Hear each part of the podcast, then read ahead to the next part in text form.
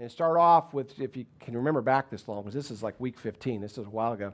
Um, the, the, uh, the thing started off with just kind of the, the, the ground rules. The ground rules are there is a God, and the Bible's God's word. Because if we can't agree on those things, nothing else I say is going to matter.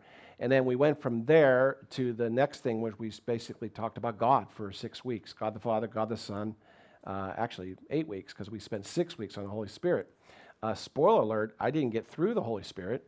I have more to say, but I know Pentecost is coming, so I got to save something for then. We'll come back to the Holy Spirit uh, in the upcoming weeks. But uh, we finally kind of finished up that part, and I know that we've kind of been going through some theology kind of stuff, and theology isn't fun.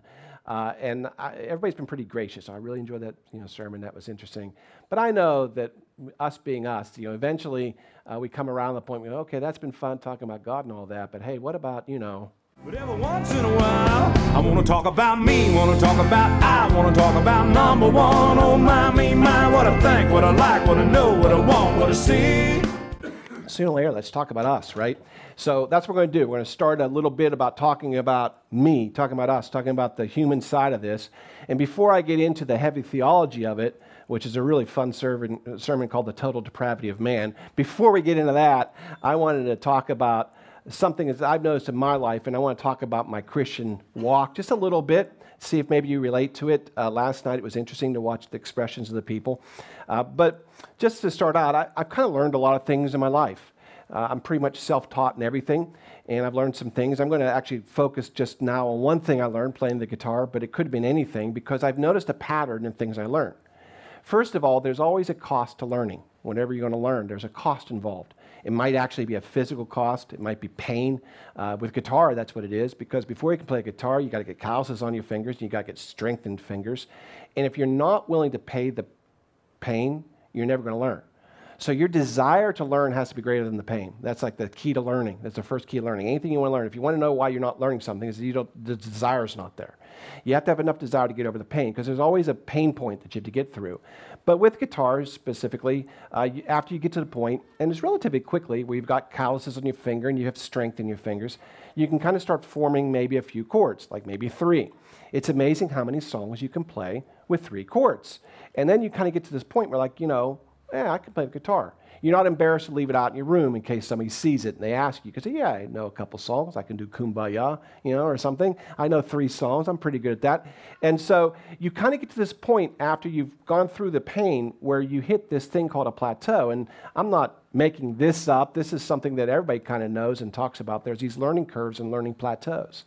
And this is sort of what it looks like because you have this, this moment where you're learning something and then you hit this plateau and you're okay there for a while.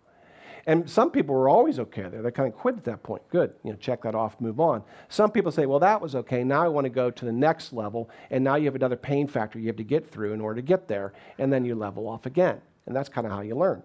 And you go through these plateaus until you finally stop. And that usually is just, it's not like most things you can't just learn everything. It's just it's good enough for you. I'm, I'm good enough. I'm, I'm at the point where I want to be. And then you have some people who are otherworldly, like Phil Keaggy playing the guitar, where after he's learned everything humans know, he starts pressing the limits of human ability. You know, there are those strange people who just never, ever, ever stop. But most of us do. We get to some point we say, I'm, I'm good here. And so that's been how I've learned everything in my life. And I've, you know, I've learned a lot of things in my life because I'm old. You know, there's a lot of different things that I've learned, and this has always been a pattern. I see this everywhere in my life where I have this pain, plateau, pain, plateau, pain, plateau. Everywhere in my life, I see this except in my Christian walk. I don't see it in my Christian walk. My Christian walk looks a lot more like this. Uh, now, this is actually from Greek mythology. I was surprised that no one last night knew who I was talking about. Has anybody here today heard of the Greek mythology, the story of Sisyphus? Anybody? Any, well, you were there last night too, but yes. No one. Okay, one, one. Okay. So let me give you a Greek mythology lesson. I thought uh, I was going to say, oh, yeah, we know. Okay, so Sisyphus, according to Greek mythology, is actually called the sinner, and he was sentenced to this. He had to push his rock up a hill, at the end of every day, the rock rolled back down to the bottom of the hill, and he has to start all over again the next day. Now, now everybody's like, "Oh yeah, that's my life." You know, I kind of now I know what that is. That's my life. But that's actually a Greek mythology thing, and that's how my Christian walk has sort of been. You know, where instead of hitting these plateaus and stopping on plateaus and stopping, I'm just like constantly trying to climb this hill, pushing this hard rock, and every so often it just rolls over over top of me back down to the bottom of the hill. Because it's like, okay, I got saved and now I'm supposed to be righteous and I'm trying to be righteous and I'm making some progress, and then all of a sudden I sin again and boom, there goes the rock, you know? And that's kind of been my life. And I was wondering why. Why is this unlike anything else I've ever tried to learn? You know, everything else I try to learn, it may be hard, but I eventually hit these plateaus and then I can rest for a while. But you can't rest as a Christian, can you? You can't ever say, yeah, I'm a good Christian, because then you got that pride, that sin, and the rock fall down. You know, you have to start all over again. And so, you know, why is that? And I thought, well, okay, I, I think I finally figured it out. Because everything else I've learned may be hard, but Christianity isn't hard. It's impossible. It really is. Christianity and righteousness, I mean, it's impossible. We know that from the beginning because this is like a foundation of, of Christianity in Romans chapter 3. For all have sinned and fallen short of the glory of God, and all are justified freely by his grace through the redemption that came by Christ Jesus. We all know this verse. This is like a fundamental verse of Christianity. Everybody's sinned. No one's righteous. No, not one.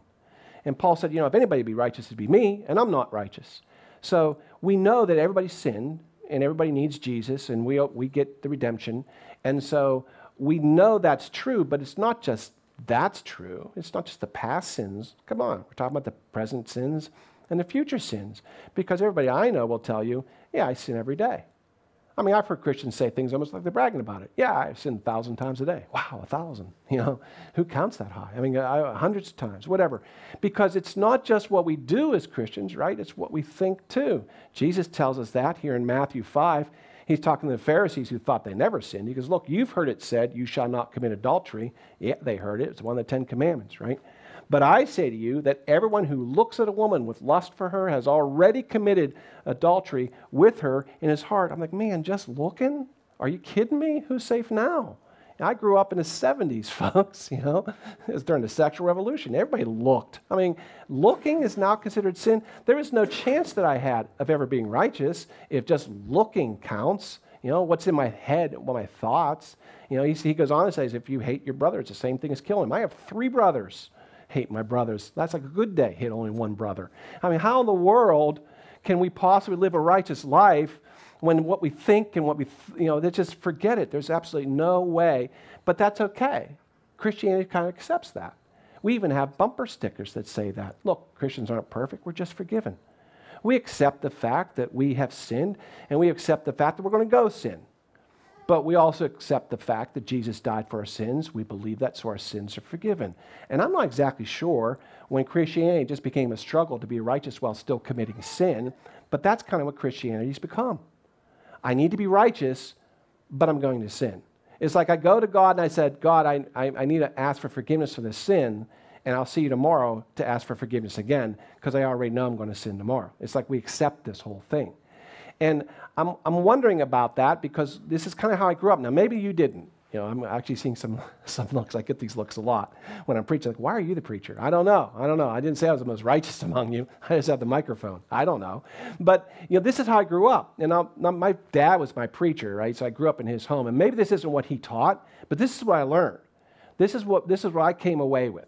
I'm a sinner. I'm going to be a sinner, but God saves, Jesus saves my sins. You know, it sucks to be someone who doesn't know Jesus because they're sin just like I am, but their sins aren't forgiven. And it's like, wow, when did, sin, when did, when did Christianity become that? I don't know. But more than that, if you think about it, we've said it's impossible. How can you be condemned for not doing something that's impossible? How's that fair? How's that moral? How's that just? I don't know if anybody else ever thinks these things. Maybe I'm making you all uncomfortable right now. But have you ever thought about that? How could that be? That's like, I, will tell you what it's like. You know, they got, they're doing all this row work down there, um, running into Sudlersville. It's like a truck. I saw a truck there, and it had got its wheel off the road. And it got in a ditch, right? And the guy's spinning his tire. Because uh, people think trucks can go anywhere, but they can't. So it's spinning. So I'm saying, suppose that guy who was sitting there with a spinning wheel had a boy in a truck with him. He's like 10 year old, his son and they get out and they look at the wheel. Oh, son, look, that wheel's stuck in that rut. We're going to get this out. So here's what I'm going to do I'm going to get up in the cab, I'm going to hit the gas. When I hit the gas a little bit, I want you to pick that corner up and push it back till the tire hits this pavement, and we'll get right out of here. And the 10 year old boy who weighs 87 pounds, sopping wet, looks at his dad and says, I can't pick up the side of the truck and push it to the road. He says, Don't tell me what you can't do. I want you to do it. I can't. I physically can't do it. If you don't do it, I'm going to beat you. I mean, how in the world would that be fair, just, or right? And we take that kid away from that dad. And we, we wouldn't let a man beat a kid for not being able to do something which is impossible to do. How in the world can God condemn you to hell for something that we all say, well, it's impossible? We can't do that. I don't know if that ever makes you uncomfortable. It makes me uncomfortable. But here's what I've come to realize as I got older I must have it wrong somewhere because this can't be right. Now, we know that hell exists because Jesus told it does, and we know that redemption exists because D- Jesus died. But somewhere, the way the dots got connected for me anyway can't be right because this can't be right. This can't be God. God wouldn't be like that. And, and what is this idea of righteousness that we can't obtain and we shouldn't even try for? Because that seems to be what it is. You know, just, you know, just stop. You're not going to ever be righteous. Just ask God. And there's a whole group of Christians, by the way, who believe all my sins are forgiven anyway. Just go ahead and have fun. And you know, it's called radical grace. You know, all my sins are already forgiven. So anything I'm going to commit, God's already forgiven me for. Just go ahead and live your life. Just be happy because God wants you to be happy. That can't be right either. So what is right? And that's kind of where I want to start here because we have this relationship with God that's kind of weird if you think about it. And all we really know about it, what's in the Bible and what people tell us is in the Bible. That's really all we know unless you've lived it yourself. And so I started asking the, this question well, how did Jesus evangelize? Because whoever evangelized me didn't do it right. And I don't know, I just didn't understand it, or they explained it wrong. But something's missing here because my concept cannot be right. It just can't be.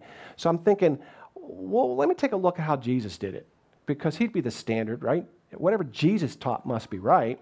And so I'm going to go take a look at it. Now, we don't normally think as Jesus is an evangelizer. You know, we think we all evangelize for Jesus, but he was the original evangelizer, folks. The first person ever saved was saved by him. And so, how did he do it? Well, we see him do it, and that's what's beautiful. The Bible actually shows us how he does it. And I think it's a little bit instructive to watch how he goes about making the first Christian. You know, it wasn't called that then, it was just called a follower. But uh, I want to I'm to take a look at it. I know you know this, this passage because he goes and uh, he, he goes and gets his very first convert is the first disciple that he calls, a guy we know named Simon, who later changes his name to Peter. And I want to show you. Now, we know that this story takes place because we've seen it in the movies and things. And it actually takes place in all the Gospels, but um, I'm going to be in Luke's gospel. Now, this happens in Luke chapter 5, in our Bible, chapter 5. Remember, there are no chapters in the real Bible, they don't have any chapters, they just go one to the other. But the actual story starts the previous chapter. If you, if you Google, you know, uh, Jesus calling Luke scripture, uh, you will find scripture, but they'll take you to Luke 5. You've got to go back to Luke 4 to see what really happened. So let me set the, set the scene here for you. What's happened so far in Jesus' life in the Gospel of Luke is uh, he lived for 30 years being a carpenter, and then at age 30, about, he uh, goes and gets baptized by John the Baptist. He's then led up into the wilderness where he's tempted for 40 days, and he comes out and he just starts preaching. So his ministry has officially started. But Jesus' main teaching is not going to be to the crowds, it's going to be to 12 men. And he knows that. And so he's going to go start calling these 12 men. They're going to be critical in his message because he's going to teach these 12 men and then they're going to teach the rest of the world. That's how Jesus really works. He spends all of his time with, the, with these, these 12 guys. The first guy he's going to pick is Simon. He's never met him before. Simon doesn't live in the same city he lives in. He happens to be there right now where Simon lives because he was preaching. And that's where the story picks up. So then he, Jesus, got up and left the synagogue where he was preaching and entered Simon's home. Wait a minute, what? I love how Luke just puts it there like uh, he went to Simon's place. He's never been there before. What do you mean he went to Simon's place? What's he doing there? How did he get there? Why did he go there? We don't know that. We don't know these things. But I think it's pretty clear the Holy Spirit has told him who he's supposed to be calling. He has a word of knowledge, or whatever you want to call it, and he knows he has to go call Simon as his first disciple. And so he goes to his house because he knows where that is too. Again, the word of knowledge. He goes there. I believe the only reason he's there in chapter 4 is to call Simon. The problem is he's not there. that's, a, that's a problem. You know, Jesus shows up, Simon's not there. And so he gets there, and Simon's mother in law was suffering from a high fever. Oh, okay, that makes sense. Now it makes sense why Simon's not there, right? His mom, his mother-in-law's there. She's got a fever. Peter's out fishing. You might as well go fishing. My mother-in-law too with a fever. Might as well go fishing. But actually, I think we're not going to give Peter enough credit there if we say that, because we have to understand that first of all, his mother-in-law probably lived with him all the time. Peter is a blue-collar guy, right? He's a fisherman. And in those days, the blue-collar people, they, they didn't have nice setups. They, they worked for a living. And everybody in the family worked for a living. So if mother in law lived there, mother in law worked there. That's how that worked. Everybody worked, everybody had to do it. Probably not only does she do chores around the house, but most women would do something else on the side.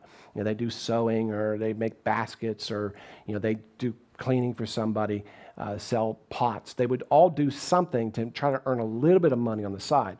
So the mother in law would have been doing that too. We don't know what she does, but she would have been doing something. And now she's in bed with a high fever that's been there for some time. Well, now Simon's wife has to take care of Simon's mother in law. So, whatever money she was eking out with her existence, she also isn't making. And we have medical bills on top of that. And I think Simon's just doing what us guys do. I got to pick up some extra work. You know, I got moonlight. I got to make some more money. Look at this. No one else is doing it. I got to go out and make more money now. Well, Peter's a fisherman. How do fishermen make money? They fish. So he says, Well, I guess I got to start fishing at night too. So he fishes during the day, goes home, eats, crashes, gets back up, and fishes all night. I need to make more money. I need to somehow pay for the problem that has hit the family, which is this illness, right? And so I believe that's why he's out. The Bible doesn't tell us, but we know he's not there. They, and I want, you, I want you to picture this from, from like Simon's um, wife here, because here she is, worried sick about her mother. No one's been able to help her. Knock, knock, knock. They open the door. There's Jesus Christ. this guy that she's only heard about because he's just kind of starting, like, oh, you're the guy who heals people. Oh, wow. What, what a great coincidence. I need, I need to have some healing. So they ask him to help. And so he goes over, rebukes the fever, and it left her. And she immediately got up and waited on them, which, like I said before, I think that means that Simon Peter had an Italian mother in law. Because as soon as she gets up, Oh, I feel better. I'm going to go feed people. You, gonna, you, you, you look hungry. You need to eat, Rabbi. And so she immediately starts cooking food and feeding the people, right? That's what she does. So, um, but I, I want to I want to not pass over this moment before I, I say that if Peter's out trying to make money, because he said, I have to do this, we've got a problem, know, we have this problem, we have to make money, uh, then he's out trying to fix the problem. But he really isn't, is he? He's out fixing the symptom of the problem. The fact they're low on money isn't really the problem. The problem is his mother in law has a fever that won't go away. That's the problem. But Peter can't do anything about that problem. So Peter does what guys do we throw ourselves in our work. Well, I'll just go make more money then. And he goes out there. And sometimes this happens in our life. I just want to show you this. Sometimes we miss God's solution because we're too busy trying to solve the problem ourselves. Peter's gone when Jesus Christ, the one who can solve his problem, shows up. He's not even there. He misses the miracle. Jesus' first miracle is done in his house. He doesn't even see it. Bet you that one aided him for a while, the rest of his life. I can't believe I missed this miracle. You know? And so uh, sometimes that happens to us, though. We get so focused, oh, God can't help me. I need to fix this myself. God shows up to help, and I don't have time for that, God, right now. I'm trying to get you know, this thing fixed, however we're going to do it. Anyway, so after that happens, word spreads. Wait a minute, the healer's here, just healed somebody, and people come flocking in. So, as the sun was setting, all those who had any who were sick with all kinds of diseases brought them. And laying his hands on each one of them, he was healing them, and demons were coming out of many, because many sickness were caused by demons. He's rebuking them. Now, I want to show you something. I'm going to hark back to last week's sermon, because there is a group of people who believe the only purpose for miracles is signs and wonders to authenticate the messenger. I want to show you that that's not what Jesus is doing here. Uh, demons were coming out, and they started saying, You are the Son of God, and he rebuked them and would not allow them to speak. Now, that's not what you do if you're trying to have signs and wonders. Signs and wonders, you want everybody speaking because you're trying to authenticate you. He's making them be quiet. He says it's not time for anybody to know that. The only reason he is healing these people is because he has compassion on them. He feels sorry for them. And a lot of times, God will perform miracles in our life just because he has compassion on us. And that's all he needs, right? So he, he does that and he heals them all night. We don't know where Jesus sleeps. I hope he slept at Simon's house. You know, they put up something for him to sleep on. But when the day came, Jesus left and went to a secluded place. He healed all night. He goes to sleep. He wakes up. What's the first thing he does? He goes off to get with his father. We talked about this last week too. Very first thing he does goes off to get with the Lord. And crowds were looking for him everywhere. So it wasn't secluded enough. They found him. And they said, well, You can't leave us. You got to stay here. So it's just awful to me what Jesus has to go through to make one disciple. I mean, now he's slogging through all this, right? But he continues on his mission, and they keep following him. They're pressing in on him. It's like, you know, you're a great teacher. We need a rabbi. We stay here with us. Stay here with us. And as it happens, while the crowd was pressing around him and listening to the word of God, he was standing, just so happened, by the very lake that Peter had fished on all night. Just so happens. Jesus knew where he was going. He'd been heading there this whole time. The crowd's talking to him the whole time. And he sees two boats at the edge of the lake. Those two boats, by the way, belong to Peter and his partner. He has a fishing partner. And he sees those. But the fishermen had gotten out of them and they were washing their nets. Now we're going to find out in the next verse or two that they spent all night fishing and caught nothing. But you still have to clean your nets. Because you may, when we say caught nothing, we mean you caught no fish. You still catch seaweed, driftwood, bottles, you know, all kind of things, boots, pulling them, old sandals. You catch stuff in your net. And you have to get that out, you know, kind of in snails and things you didn't want. You got to get those out of the net. And that's what they're doing. They're cleaning their nets after a night of failure. We're going to come back to that in a minute. But so they're sitting there, and I don't know if you've ever been there. Some of you have. I know some of you have pulled midnight shifts, up all night. That's a miserable place, right? Especially when you've got somebody else there. You don't even want to talk to each other because the only thing you're going to say is going to be uncharitable at best, right? You're just angry and because it was frustrating all night and you're tired and you know that headache, those, those of you work midnight that you get when you've been up all night, that, that special, that special, wonderful, I haven't slept headache, that's what they're feeling. And they're sitting there cleaning these nets in silence, miserable at these nets that caught nothing, which, by the way, had probably never happened to them in their entire life. They never had a night like this. This was the most horrible night in the world. And so Jesus is walking with the crowd. He sees them, he sees the boats, and he goes and gets into one of the boats that just happened to be Peter's. He knows whose it is. He knows exactly which boat he has climbed into. And by the way, this cracks me up because I spent a whole summer crewing on a, on a sailboat in Texas. And I spent a lot of time on boat docks. I cannot imagine what would happen if a stranger had just climbed up and climbed in somebody else's boat. I mean, especially in Texas, somebody would have gotten shot. I mean, I can't, I can't imagine, you know. And here's Peter. He's cleaning his boat. He's trying to ignore the crowd because they're too loud for him anyway. And some guy just climbed into his boat. I want you to pick, he's picking up his net. Ho, ho, ho, ho. running after him, you know. You, you, my boat. Get, get out of my boat. And, you know, if I were writing this script, which I'm not, but if I were writing a script, I'd have Jesus say something funny like, Oh, I'm sorry, is this a fishing boat? I was wondering because there's no fish inside. I just know there's no fish here at all. Seems to be devoid of fish. Were you using this? I didn't know. You know, I couldn't tell. But Jesus isn't snarky like me, so we don't know what he said, right? But he comes up, and Peter like throws his net in the boat, climbs in the boat after him, and then he push out, and he says, Can I just need to speak to the crowd? You know, boat wasn't being used. And so they push it out, and he ha- makes it look like an amphitheater, and he preaches. He preaches to the crowd that gathers there. Now, he's not just preaching to the crowd, he's preaching to Peter, because this is who he came for. This is the man he's been looking for for two days. You know, where's Waldo? Where's Peter? He's been looking for two days where he is. He has him there, captive audience. He can't leave, he's in his boat. And he's preaching, and I wish I knew what he said. I wish we had Jesus' sermon, because it must have been amazing. And we don't know how long he preached. But he preached to people, and eventually they all got satisfied with what he said. He came to a stopping point, and they all went away. And there's Peter staring at this guy. Now, Peter was a good Jew. Sometimes that gets lost. Peter was a good Jew. We know, for example, he always ate kosher. He never violated that. He, viola- he, he, he followed the laws of the Sabbath. He did the best he could do as a Jew in those days. He was a good Jew. But this man was preaching in a way he'd never heard before. He's preaching with an authority and assurance that he just never heard. He's also preaching a message that he had never heard before.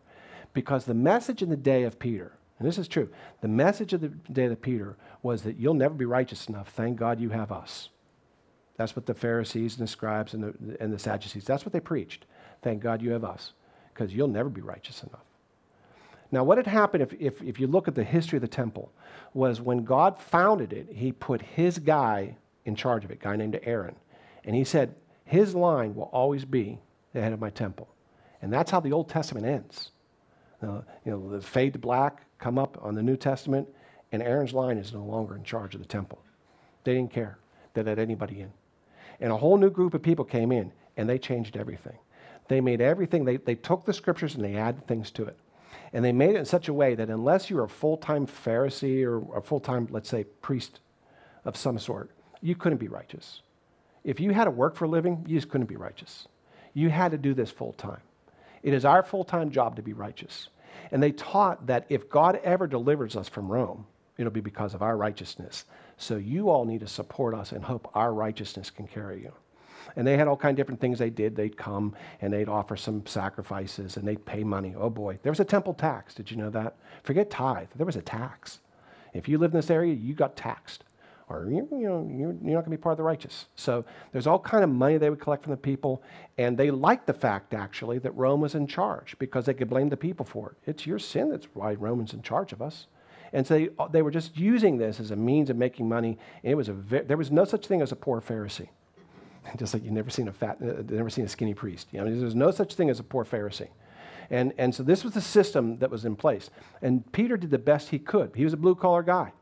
So he could come and he could pay his money, he could do his offering, but he would never be fully righteous. They were counting on the righteousness of the scribes and Pharisees and the Sadducees to save them. They were. Which is why when Jesus comes by later and says, Well, unless you're more righteous than they are, you're going to hell, people thought, Well, who can be more righteous than them?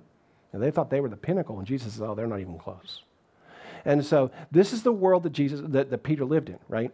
And what Peter lived in was a world that he had his real world where he had to work, and then he had God's world when he went to the temple. And that's not so different, I don't think, from a lot of us. We have the real world, and we have God's world. We come to church, you know, we do things, we say things that we would never say out there. And then we go out there and we do things and say things we would never do in church. We had the separation. That was actually set up that way in Peter's day. They actually wanted that separation. And so uh, Peter, you know, Peter listens to this guy preach a sermon he's never heard before. And when he's all done, Peter can, you can tell there's something in Peter's soul that is ignited right now. He's tired, he's worn out, he fished all night, he's, he just got that headache. But listening to this guy talk, there's something there. He can't put his finger on it, there's just something there. And then, I love this, when he's finished, he sits down, looks at Peter, kind of smiles, and says, Hey, why don't we go out, back out the water and go fishing? Doesn't that sound like fun? Let's go fishing. He's fished all night. He's tired of fishing. Last thing he wants to do. By the way, fishing in those days wasn't casting a rod and waiting for the fish. These are nets. These are big, thick rope nets. You put them in the water. The water soaks up I don't know if you ever pulled something heavy through the water and you pull them up. It is very physical. And you cast them again and you pull them up. That's how that worked, right? I don't know how many times he pulled nets through water and they were empty, but they were heavy every time. And so Jesus said, Hey, it'll be fun. It'll be a good time right now. Let's go out fishing. Haven't been fishing. Let's go fishing. You can just imagine what Peter thinks. But watch what he says. Simon answers and says, Master, and he's like, term of respect. We worked all night we caught nothing. I want you to feel that for a second, because have you been there? Have you worked all night for nothing? I mean, a lot of us have worked all night. Have you worked all night for nothing? I have. In my, my day job, the one that pays me, I'm a programmer. I have worked many nights on a problem that I did not solve. And it actually gets worse as the night goes on right? Because you know I'm not thinking as well as I used to think, but now I'm angry and I'm just trying harder. And I, back in my mind, I think you should go to bed, but I can't go to bed because I'm all upset now because this thing won't work. I don't know if anybody's been there, but I'll tell you what, when you're working and you look up out the window or wherever you are and you see that sun coming up and you realize I've accomplished nothing and now I'm tired, oh, that's a miserable night. That is a very miserable night. Some of you are nodding. You've seen, you know what I'm talking about. That's what he's saying here. I worked all night. I got nothing to show for it, right? But watch he says, but you know what? Because you said so, at your word, I'll do it. There's nothing in me that wants to do this. I think it's a bad idea. And it isn't like Peter doesn't know how to fish. He's a professional. This man knows how to fish. Says, These fish are not there. They're like deep, deep, deep down. I, I, there's no, nothing in him that makes him want to do this. He's only doing it because this guy who just got in his boat and preached a way he never heard and talked about a God he'd never seen said, You know what we should do? We should go fishing. And he says, Okay, you know what? Because of that, I'll do it. You see, sometimes you can only know you've heard from God if you dare to do what He told you to do. And it's sometimes so stupid, and it's always small. You know, when God comes into your life and tells you to do something, and, and, and you're on the fence, it's never something that's like out of the ordinary for you. There is nothing more natural in the world for Peter than to go out and go fishing. He does it every day. Jesus wasn't asking him to do anything that he didn't feel comfortable doing. It just didn't make any sense to him. I understand how to fish, Jesus, but why now? I just came in because there's no fish there. Why would I do it now? It makes no sense. Yeah, I could do it. It'd be simple, but it makes no sense. A lot of times we never make a pass there with God. I know I could do that, but it makes no sense. I have this problem. In his case, he had a mother in law he thought was sick. She's already been healed. He doesn't know that. He's got, he's got bills coming due. Those are the problems he has. I don't understand how this is going to help me. He could have said that. I'm just wasting my time now. I'm not doing that. I'll let you back off wherever you went let off, but I need some sleep because I got to come back. I know how to fish, and this isn't going to work. Sometimes the only way you're going to know that God has spoken to you is if you do what He told you to do, even if it's really small and even if it doesn't even make sense. So they did. And when they had done this, as soon as the net hit the water, the fish that had been swimming away from him all night swam into the net. And as soon as it hit, the net moves and the boat sways instantly. Now, this does not pass by Peter unnoticed. He's pulling it back. He's a strong guy. He's pulled this thing a thousand times, but he's pulling it now and it's resisting. And he's pulling, he's pulling, he can't get over it. And in fact, the nets begin to break. Now, it isn't like he was like, oh man, I knew I shouldn't have bought these nets at Dollar General. I knew I should have gone down to Dixon bought the good nets. You know, these nets were made for this lake. He's a professional fisherman. This is a professional fishing net. It's breaking now. Why? I believe that Jesus is literally multiplying the fish in the net. The same miracle we're going to see in a few chapters here, where he does it for the crowd, I think he's starting to do it right here. And I'll show you why. Because he calls out to his partners. There's a, there's a guy and there's actually there's a helper there. He said, I need help. I got so many fish, I can't pull them in. They jump in that boat because, boy, I tell you what, when you're a fisherman and the fish are biting, you move, right? So he jumps that boat. He's getting, they're getting out there in record time, and they're all, they're helping, right? And they came and they filled both boats to the point they began to sink. Now, it never says they cast the net again. I want to show you that. It never says they cast the net twice. One net filled two boats. I believe Jesus is multiplying fish. It's what Jesus does. And he's just sitting there smiling you know. Now, here's what happens uh, Peter's world had just collided. He had his God world and he had his world, and they just smashed together. And he knows it. Because he thought, well, the rabbis and stuff, they know about God, and I know about fishing. But here's a rabbi who knows more about fishing than he does. He's a wow. Not only does he know everything about God, He's a better fisherman than I did. I would have never thought of doing this. I could have never done this. In fact, Peter had gone to the temple before to visit God in his world, but God just made Peter's boat a temple to visit with Peter. See, what Jesus is kind of showing him by the very action of jumping in a boat with him and letting him see that God can come right into your place of work and make it special and holy.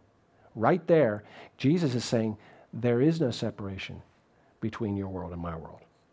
In fact, there isn't God's world in our world, there's God's world, and we're living in it. This is what Jesus is basically showing him I'm a better fisherman than you are. God knows more about everything than you do. And Peter gets it. In fact, when he sees this, he falls down Jesus' feet and says, Go away from me, Lord. I'm a sinful man. You shouldn't be near me. I'm a sinful. Now, you have to understand why he says this. In those days, the Pharisees, when they would walk, because they were righteous, remember, they would ring bells so people could scurry away from them. You couldn't touch someone who was clean if you were unclean. It would make them unclean. He'd have to go back and go through all his purification again. And so they would literally ring bells so people could scurry out of the way as they walked. Clean Pharisee coming through. And then when you got to the when you got to the temple, those Pharisees weren't even the most holy. There was a high priest, and he was really holy. And he was the only one who was allowed to enter into the part of the temple called the Holy of Holies. There was a special veil that was there. And he walked through it. No one else could go through there, just the high priest. So even the Pharisees had levels of purity, right? And the high priest was the only one. What Peter realizes is, I am sitting in front of somebody who is the Holy of Holies. And there's no veil between us. He says, Lord, you, you, you can't even touch me. I am so unclean in front of you. And Jesus says, Doesn't matter. You touch me, I'm not going to be unclean. I'm going to make you clean. See, the Holy of Holies is there. And he's just telling them there's a whole new thing because I'm, he said, I'm not just some kind of temple exhibit that you come and visit on Sunday. I'm the living God. And he's breaking down the world between the wall between the worlds. And I think we've put that wall back up. I, I, think that somehow uh, we have put this whole wall back up whereby we try to live a righteous life to show God what we can do. I'm going to impress God. I'm going to show uh, God, today I'm going to be righteous for you. Just watch. And we go off without God and try to be righteous. And we think, uh, I'll come back to God when I've worked this out. And we don't understand that God's always there. And, and just like this kind of what Jesus, I think, is trying to show Peter, I'm always here. You may think there's this world now, there, there's just my world. And, and I'm here right now with you for a purpose and for a reason. The psalmist knows this. He says, Where am I going to go to hide from your spirit? Where can I flee from your presence? If I ascend into heaven and you are there, if I make my bed in hell, behold, you are there. If I take the wings of the morning and dwell in the uttermost parts of the sea, even there your hand shall lead me, your right hand shall hold me. If I say, Surely the darkness shall hide me, even then the night is like light around you. The darkness shall not hide me. I think sometimes we think that in the darkness our sin can't be seen by God. And the psalmist is saying, No. Whether you walk in light or you walk in darkness, the Lord still sees you. He, Peter, Peter is a sinful man. Jesus knew that when he got in his boat. He said, You're not telling me anything I don't know, Peter. I know you. I know everything about you. That's why I'm calling you to be the rock of my church. I understand who you are. I don't think you understand who I am. And there's not supposed to be a separation between us. Emmanuel, God with us. I came here to change all of that, right? In Jeremiah, he says it this way My eyes, this is God speaking, are on all their ways. They're not hidden from me, nor is their sin concealed from my eyes. You think God doesn't see you when you sin? It's really weird to me, but sometimes we sin and we don't want to go to God right away. I need a, I need a, I, I can't, I can't go to God right now just because I'm so sinful. You think He doesn't know you're sinful? You think He didn't see you just sin? In fact, if we understood as we sin and God's watching us, weeping, I think we probably sin less. If we understood the cost our sin is to Him then I think maybe it'd be easier for us. But we don't do that if we leave God and try to work out our righteousness and come back to Him when we don't.